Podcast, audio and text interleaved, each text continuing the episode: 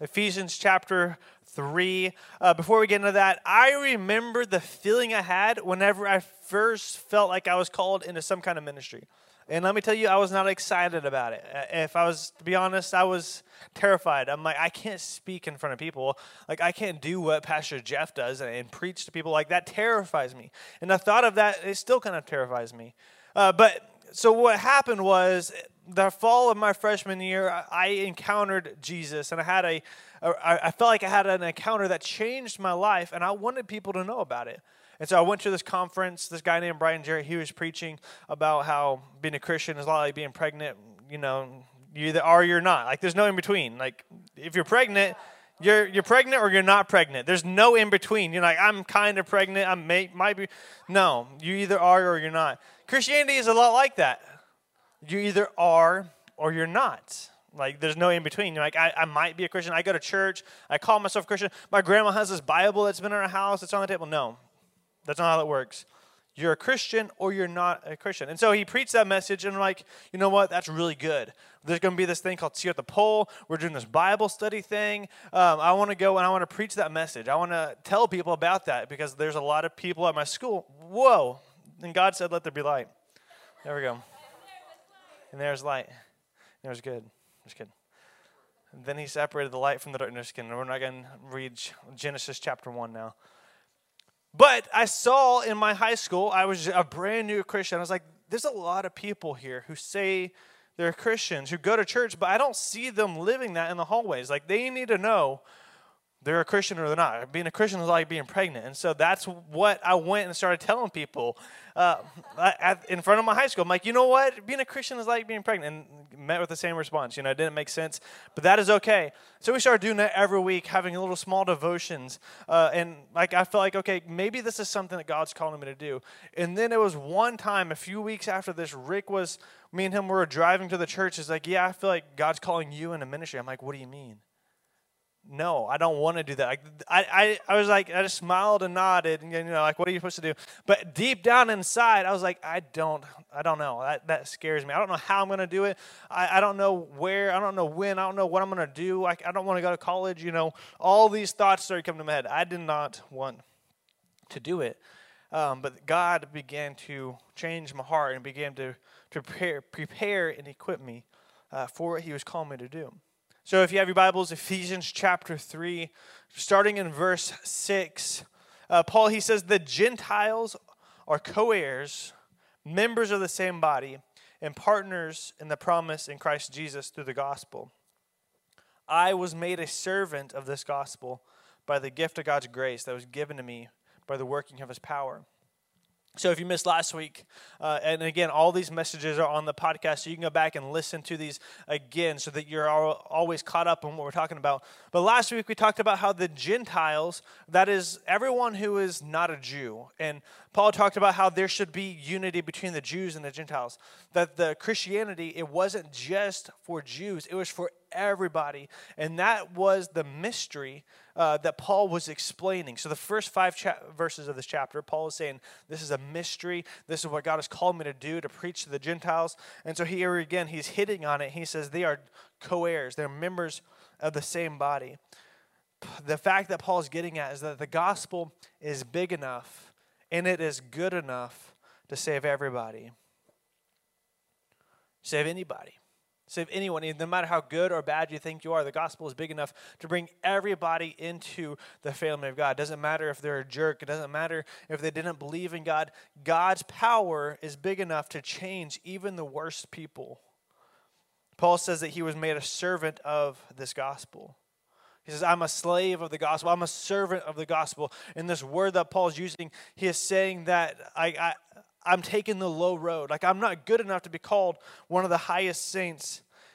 He's not promoting himself as some kind of great Christian figure. He says that he is a slave to the gospel. And it actually kind of makes sense whenever we understand who Paul is. Right now, Paul is this guy who's writing the Bible. He's writing the book of Ephesians. As we saw in this video, he's writing it from jail. But way before Paul became a Christian, Paul was actually an enemy of Christians. You can read about it in Acts chapter 8 and 9. Paul was one of the Jews who hated Christians and who was actually one of the leading people going around hunting down Christians to literally stone them, which means they were going to throw rocks at them until they died. He was involved in killing Christians because they were Christians. So, a lot of the Christians at that time, whenever you read that, they knew who Paul was. Paul was not a good guy. And so, what happened, Paul had an encounter with Jesus, like the living Jesus came down. Paul was on his way to a city, on his way to actually arrest Christians to bring them back to Jerusalem to kill them and to arrest them. And so, while Paul is on his way to go do a very bad thing, he gets stopped in the middle of the road by Jesus. And Jesus calls him. He says, Paul, why are you persecuting me? Of course, Paul, he's persecuting Christians, but Jesus says, Why are you persecuting me? And Paul had a, a, a radical encounter. His life was changed. He's like, If this is Jesus, I, I believe in Jesus. And so Paul was changed. And now, the Paul that we know, he went around preaching the gospel to everyone who would listen. He went around, he started planting churches. He went on mission trips and he planted different churches in different cities. He preached to thousands of people and he wrote two thirds of the New Testament that we read, including the letter that we are writing right now. This is a guy who was not a very good guy. So Paul, he says, I'm a slave of the gospel. I'm a, I'm a servant. He's taken the low road. He says, I'm not the I'm not some somebody who's trying to promote himself. I am just doing what God has called me to do because I know what the grace means. We are servants of the gospel. A servant doesn't use the gospel for personal gain. Like, if you think that there's any kind of personal gain in being a Christian or going to church, there's none of that. The gospel about going to church or being a Christian is not so that people can think that we're good people. There's no prestige in being a Christian. We should have the same attitude as Paul in saying that we are servants of the gospel. What that means is that we live a life that is always trying to get closer to God. Our life should point others to God. Like, I, I just want to get closer to Jesus. I just want to be more like Jesus. That is what our life should look like whenever we are servants of the gospel. It means that we live a life that is showing that we have been affected by the grace of Jesus. I'm going to say that again. It, being a servant of the gospel means that we're living a life that shows that our life has been affected by the grace of Jesus. That means we don't just know about the grace of Jesus. I feel like I preach that to you guys so much that we are saved by grace, which means it's something that we didn't deserve, we didn't earn, we can't work for it. We're never going to be good enough, but we get it anyways. It's more than just knowing that, but it's being showing our lives is affected by that by saying, I, I can't believe that God would save me. And we, that lives out. We show that our life has been affected by the grace of Jesus whenever we show grace to others, whenever we forgive, even whenever it hurts and costs us, whenever we show love when somebody doesn't deserve love, whenever you do things for the best interest of others and not just for yourself. That one's kind of hard. Like, I'm going to do this, even though like it's going to hurt me, but it's going to help somebody else. That is how we show that our life has truly been affected by grace. We become a servant to all that the gospel entails. If you write taking notes, this might be something that you want to write down. A changed life should be evident. A changed life should want to see that same change happen in other people's lives. Like if your life is truly changed, if you have truly had an encounter with Jesus, then that changed life should want to see that same thing happen in other people's lives as well. Whenever I finally gave my life to Jesus my freshman year of high school, something changed inside of me. Like there's no doubt about it.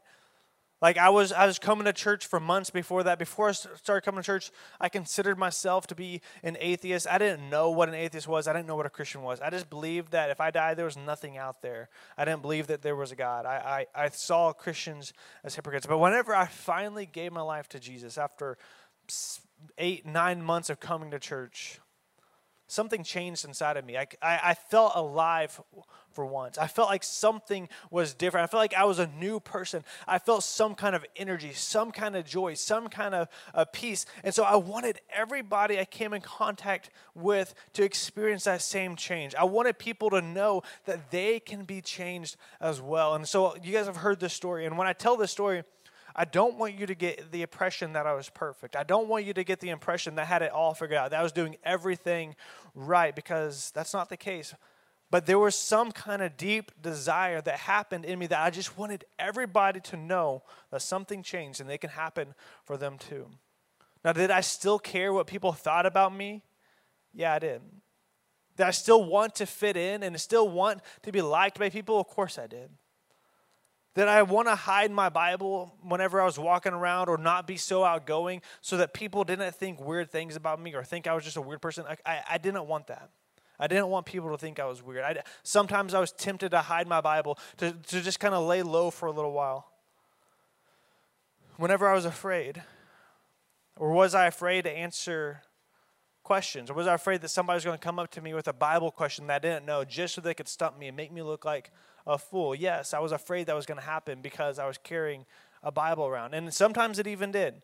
There's a lot of times I was carrying this around and I'm like, okay, this person's going to ask me a question. I'm not going to know the answer. And the thing is that that happens. I'm like, I don't know. And it was, it, it gets embarrassing. Like, but you're the person who walks around with the Bible. Why don't you know everything about the Bible? That's a different story for a different day. I was scared about those things. I didn't want people to think I was weird. I wanted to fit in. I wanted to be like but each morning, I was able to put those fears aside because I knew that what I experienced and what I believed was real. I believed that the change that happened inside of me and I believed that the things I believed were real. And so that was gave me the ability to put away those fears because I knew a life change had happened. It was life changing. It was transforming. It was exactly what I needed whenever it happened, and it was exactly what everybody in my high school needed as well. And so, with that belief, because I believe that I was changed, I believe that I experienced something. Every morning before I went to school, I prayed for boldness. And I wanted and I asked God to make me a servant of his gospel. I said, God, I need boldness. God, I'm afraid. I don't want to do this. I, I want people to like me. I want people to accept me. And so I had to literally ask God for boldness every single morning. And it was challenging, but I believe it was what God was calling me to do with my school. It was uncomfortable. A lot of people thought I was weird at first, but it was, I believe it was what God was calling me to do. And now, again, there was nothing about me that was perfect. I still made mistakes, even publicly in front of people but I was still just trying to obey God every time I thought about it. So we need to become servants of the gospel and we need to proclaim the gospel. But the question that should come whenever we hear that is what should we proclaim? Like, what is it that our lives should be living out? What is it that we should be telling other people? And so, Paul, he continues his thought in verse 8. He says, This grace was given to me, the least of all saints to proclaim to the Gentiles the incalculable riches of Christ and to shed light for all the administration of the mystery hidden for ages in God who created all things. This is so that God's multifaceted wisdom may now be known through the church to the rulers and authorities in heaven. So, to show how humble that Paul's view of himself was under God's grace, he calls himself the least of all the saints. And so what's actually funny, uh, and this doesn't this doesn't affect you guys at all. Like this is just a random Bible fact. The word that Paul used right there in the Greek, it's actually not a real Greek word. He just made it up in that. Uh, if we could translate that into an English, it's actually not a real English word either. But Paul is saying like, I am the leaster of all saints. Like that doesn't make sense, but that's literally what he said. It's not a real word and it's never used again anywhere in Greek. But he says, I'm the leaster of all saints. Like I'm the leastest of every Christian that there ever was. I'm the least. That's how the view that Paul had. And that is the same attitude that we should have whenever we are sharing the gospel and sharing our love of God to the world. We should say, I'm the leaster. Like, just can don't use that. People would immediately just like, okay, this guy is weird don't use that word. But we should have that same attitude. Like we should never, whenever we want to share God's love with somebody who needs God's love, we should never go and, and, be like, you are wrong, and here's why you're wrong, and if you don't change, you're going to hell. Like, no, that's that is the exact thing that we should not say. Our attitude should be like, I was broken, but God's grace made me whole. I was lost, but God allowed me to find him. I was dead in my sins, but God made me alive. And all that was done by God's grace and God's mercy. And the cool thing is that there was nothing I could ever do to earn it or deserve it, but God gave it to me anyways. I'm the least of all Christians, but I am so overjoyed. I'm so shocked that God would even love me and show me His grace. And this is something that you need to experience too. Just like that song, like you love me as you find me. Like just that thought alone, like should make us feel so overwhelmed with God's love and God's God's grace that He showed us that we just want to share with everybody. Like even even as He found me. It's too good to be true. So we need to become servants of the gospel and proclaim the gospel. But what do we proclaim? We proclaim the incalculable riches that are in Christ and made known the multifaceted wisdom of God. And yes, I practiced those words before I preached. So the incalculable riches, that is a weird word that's, yes, that's a weird word. Uh, to, incalculable means that it is impossible to count. You cannot put it in a calculator. It doesn't make sense. And so we, what Paul's saying is that the benefits of knowing Jesus far outweigh anything that you could ever think or imagine to understand how much we benefit from having a relationship with Jesus is impossible. Like you can't add it up. Like if you added up every single fun thing that you ever done, if you add up every party that you ever thought about going to, or every bad thing you ever thought about doing that you might thought was better than Jesus, if you add up every bad thing, every wrong thing, every fun thing, it does not even add up to one drop in the bucket of what it compares to having a relationship with Jesus. Because here's, here's how incalculable God's riches are. Like, here's just the surface level. Like, here's just the basis of what we get whenever we experience a relationship with Jesus. We know that whenever we are in Christ, that we are saved from God's wrath. That means that God's punishment is not going to be on us. That's good. It means that we get to live in paradise in heaven in the life after this. That whenever we die, we get to experience eternity in heaven. That's awesome.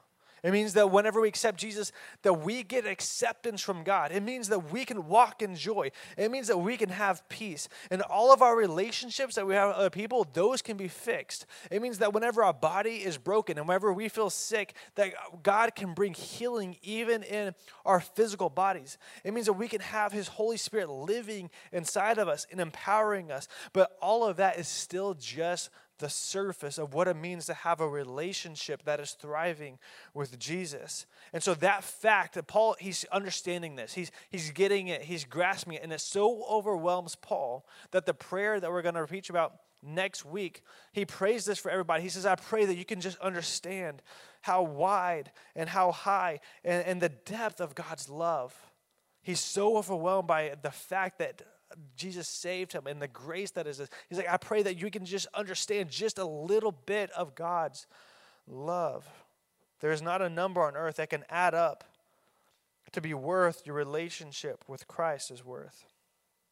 And that is what we are supposed to proclaim. But first, we need to experience it. Like, we need to have a relationship with Jesus, not one that's just surface level relationship, but, but one that's all in. Like, we don't have anything to proclaim. We don't have anything to show the world if we have not first experienced what a relationship with Jesus is like. And that takes going all in. It takes giving, to say, Jesus, I know that you died for me. You gave your entire self for me. You put it all on the line. So, God, I want to give you everything that I have. I'm not going to hold back anymore. I'm going to go all in with my relationship with you. And whenever you do that, that is whenever your life begins to change. That's whenever my life changed. It wasn't whenever I was going to church just for all the fun. It wasn't when I was just going to the church just because all my friends were going. It was whenever I said, Jesus, I just want you. I don't care if anyone else comes. I don't care if I lose all my friends. Jesus, I just want more of you in my, in my life. That verse I was quoting earlier says, God, he was talking to people who felt far away from him. He says, You will find me when you look for me, whenever you look for me with your whole heart. So it's not just whenever we look. It's not just like, okay, I want God. Is he over here? I don't know. Is he over here? I don't know.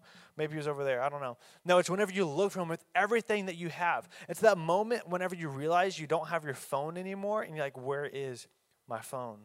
It was just right by me on the couch. You start flipping over couch cushions. You start flipping over couches. You start busting down the walls. I don't know what you do, but you look for your phone until you find it. God says, Look for me like that. And you will find me whenever you look for me with your whole heart. And once we experience and we know what a relationship with God is, we share that with everybody. Because a relationship with Jesus, and, and hear me out, this is so true. A relationship with Jesus, one that you have experienced and the one that you will, that is exactly what your friends at school are looking for. But they're looking for it in all the wrong places. They're looking for that love and acceptance. They're looking for joy. They're looking for something that just makes them happy, something that just gives them a little bit of joy, something that helps them feel like they're not alone in the world. That's what everybody is looking for in some way or another, and that is only found in Jesus. And so they're looking for Jesus without knowing it's Jesus they are looking for. A relationship with Jesus is exactly what your brother and sister need at home. It's exactly what your parents need. It's exactly what that guy and girl that you kind of hate it's what they need because, you know, that one person who's really mean and they're kind of rude, they need Jesus. God can save even that person and change them and, and make them on fire for Him. So we are servants of the gospel and we proclaim the incalculable riches of Christ. But how do we receive those riches? Because we know that in Christ there's riches, uh, and we're supposed to be servants of the gospel. But how do we actually receive those? How do those become ours? How do we experience that? Ephesians chapter 3, verse 11, uh, Paul is concluding. He says, This is according to his eternal purpose, accomplished in Christ Jesus our Lord. In him we have boldness and confident access through faith in him. So then I ask you not to be discouraged over my afflictions on your behalf, for they are your glory. So get this. It is God's eternal purpose for us to be in Him, to experience His incalculable riches. That, go, that takes us all, back all the way to Ephesians chapter 1, verse 4, the one that this series is all based on. Um, when in verse 4 it says, For he chose us in him before the foundation of the world to be holy and blameless and loved before him. Paul, he's circling around back to that thought. He says, This is God's eternal purpose that you would find a relationship with Him, that you would experience His joy, that you would experience the incalculable riches that don't make sense, that you can't add up, that you can experience that. So that was God's eternal purpose. And so we know a lot of us, we are not actually experiencing that purpose. For a lot of us, that purpose is not realized in our life. For a lot of us, that purpose is not actually happening Something is keeping us from experiencing that. And that's what the Bible calls sin. We were all made in God's image. We were meant to be with God forever. That's why we were created. That's why human beings on earth, God created us in his image to be in a relationship with him forever. You see that in the first three chapters of Genesis. And if it feels like there is something off, if it feels like there's something that's just not quite right, it's because there is. Something is off. Something is not right in the world. If it feels like there's that itch that you can't scratch, like you guys know that one on your back, or um, if it feels like there's that itch that you just can't quite scratch, it's because there is. There's something that's off. There's something that never actually feels like it fully satisfies us. I was reading an article about Christmas. I don't know why. I was just I think it was yesterday, talking about how Christmas never seems to satisfy. It's like no matter how early Christmas decorations start coming out, and yes, there are Christmas trees in Walmart right now, it's not even Halloween. It seems like no matter even how early we start doing it, no matter when we start celebrating the, the festivals, no matter when we start counting down the days to Christmas, even whenever we make it all about Jesus, like Jesus is the reason for the season, I'm to celebrate Advent, we're to pray before Christmas, we're to do all these things, it still seems like that day after, something didn't quite set in, something didn't quite feel right there's always something off. There's always that little bitty itch that we can't scratch, something that doesn't make sense. It's because our, our hearts have eternity in them. Our hearts were made to spend with God forever. That's why God created us. There's something deep down inside every single one of us that wants to live forever. That's why sickness and death seems so wrong. Whenever somebody's really sick or whenever somebody that we really love is dead, yes, we something feels wrong because we're going to miss them, but something just feels off. Like that shouldn't happen. We, we shouldn't die. Anxiety and depression, they feel so unnatural. It's because they are unnatural. We should not, we were not made to experience that anxiety and experience depression, to, eh, to experience loneliness. That's not God's original intent for us if it seems like there's a war for your soul, like even whenever you want to do right, there's something on the other side like tempting you to do wrong, it's because there is a war for your soul. So our wrongdoings and our mistakes and our flesh and our sin, it separates us from God. Whenever we mess up, it separates us from God. I was reading the other day in Second Chronicles chapter 24. He says, Because you have abandoned the Lord, he has abandoned you. Now that was before Jesus. But that's a principle. Whenever we abandon God, like we feel like God abandons us. And the scary thing is that because of sin, like we abandoned God before we ever even realized it. Before we ever came to the decision, I'm going to do something wrong today. Before we ever came to the decision of whether we believe in Jesus or not, we have already abandoned God because sin was already living inside of us. It was that thing that is making it feel like there is something that is off. But Jesus brings us back into that relationship with, with God.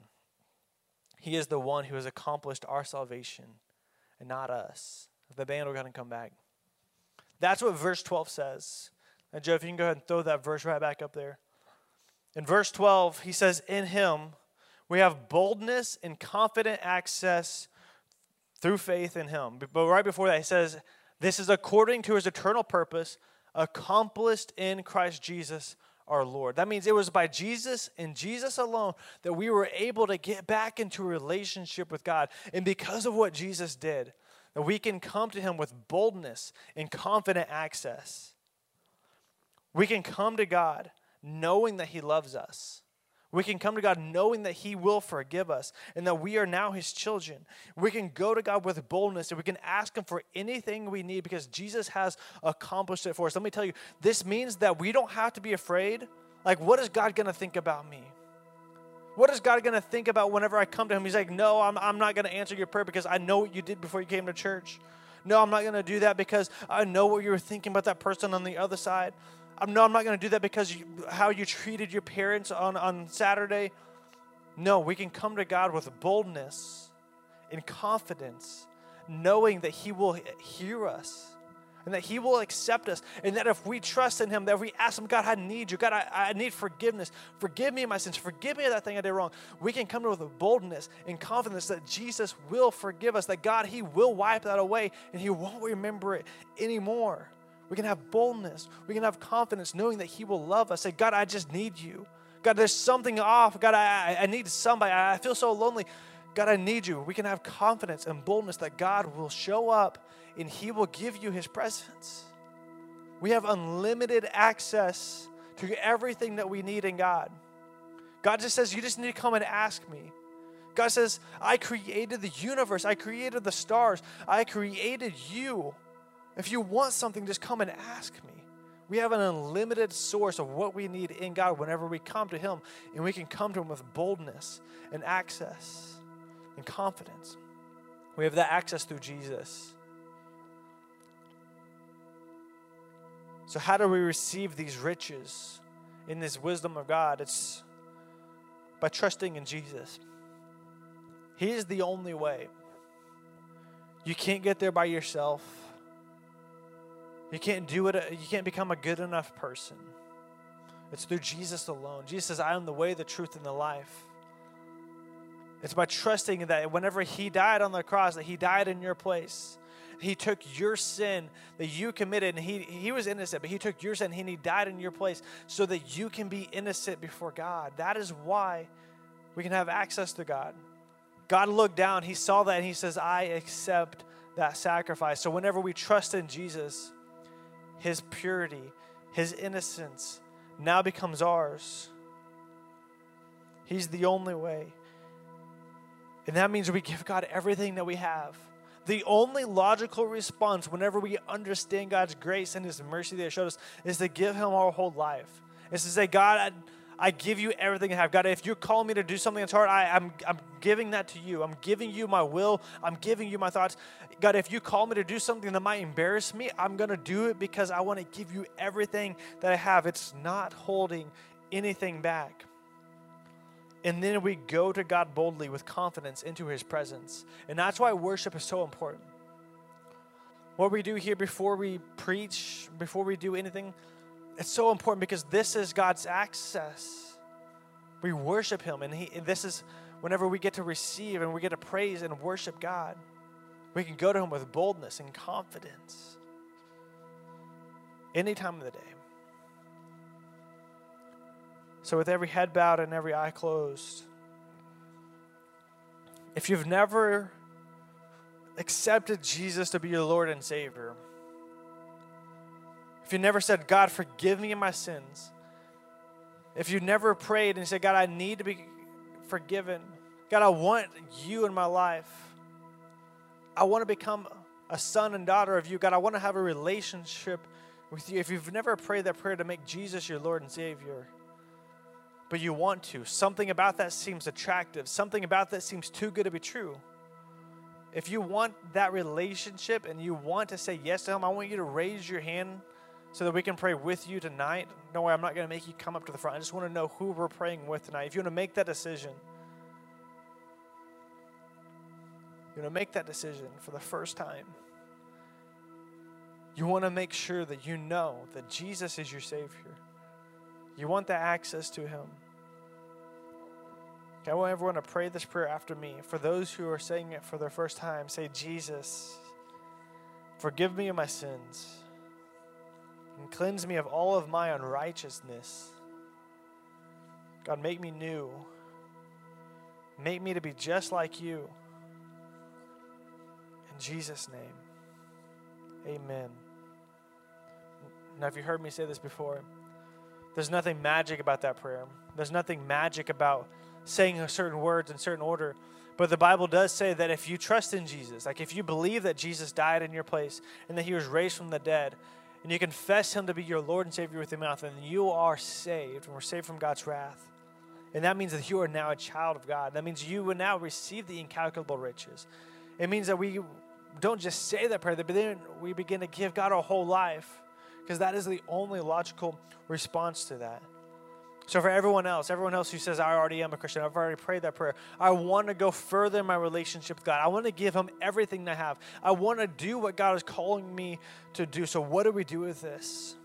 We give God everything. That's the only logical response. But what do we do whenever we go out of here, whenever we leave the church? Be a servant of the gospel. Be a servant of the gospel and all that entails. That means you become a slave of the gospel. You say, I don't deserve this, but I got it anyways. And everyone around me needs to know that something changed inside of me and it needs to happen to them too. So we invite people come experience what God happened to me. Come experience what God can do in your life. You share hope. Say, this life is not all there is. There's so much more. God has so much more for you than you could ever imagine. And you show love. We don't judge. We don't make fun. We show love and we show grace. We show that our lives have been changed and transformed. That is what we do with this. We become servants of the gospel. So, in a moment, I'm going to pray. And the worship team, they're going to lead us in another great song. And during that, this is a moment and an opportunity for you again to enter into God's presence, to begin to give God everything that you have and say, Jesus, I just want to give you everything. I want to praise you. God, your grace is so good. God, I just want to thank you. I, I just want to give my heart in gratitude to you because I'm just so grateful for what you did to me. This is a moment to ask God, God, fill me with your spirit, fill me with your power. Jesus, I thank you so much for these students. God, I thank you for the power of your word and power of your gospel. God, I pray that you begin to work in our minds and our hearts, transform us from the inside out. Holy Spirit, I pray that you just give a burden in our hearts to know you more. God, I pray for those students who might still be on the edge of wondering who you are, what is it that you want for them.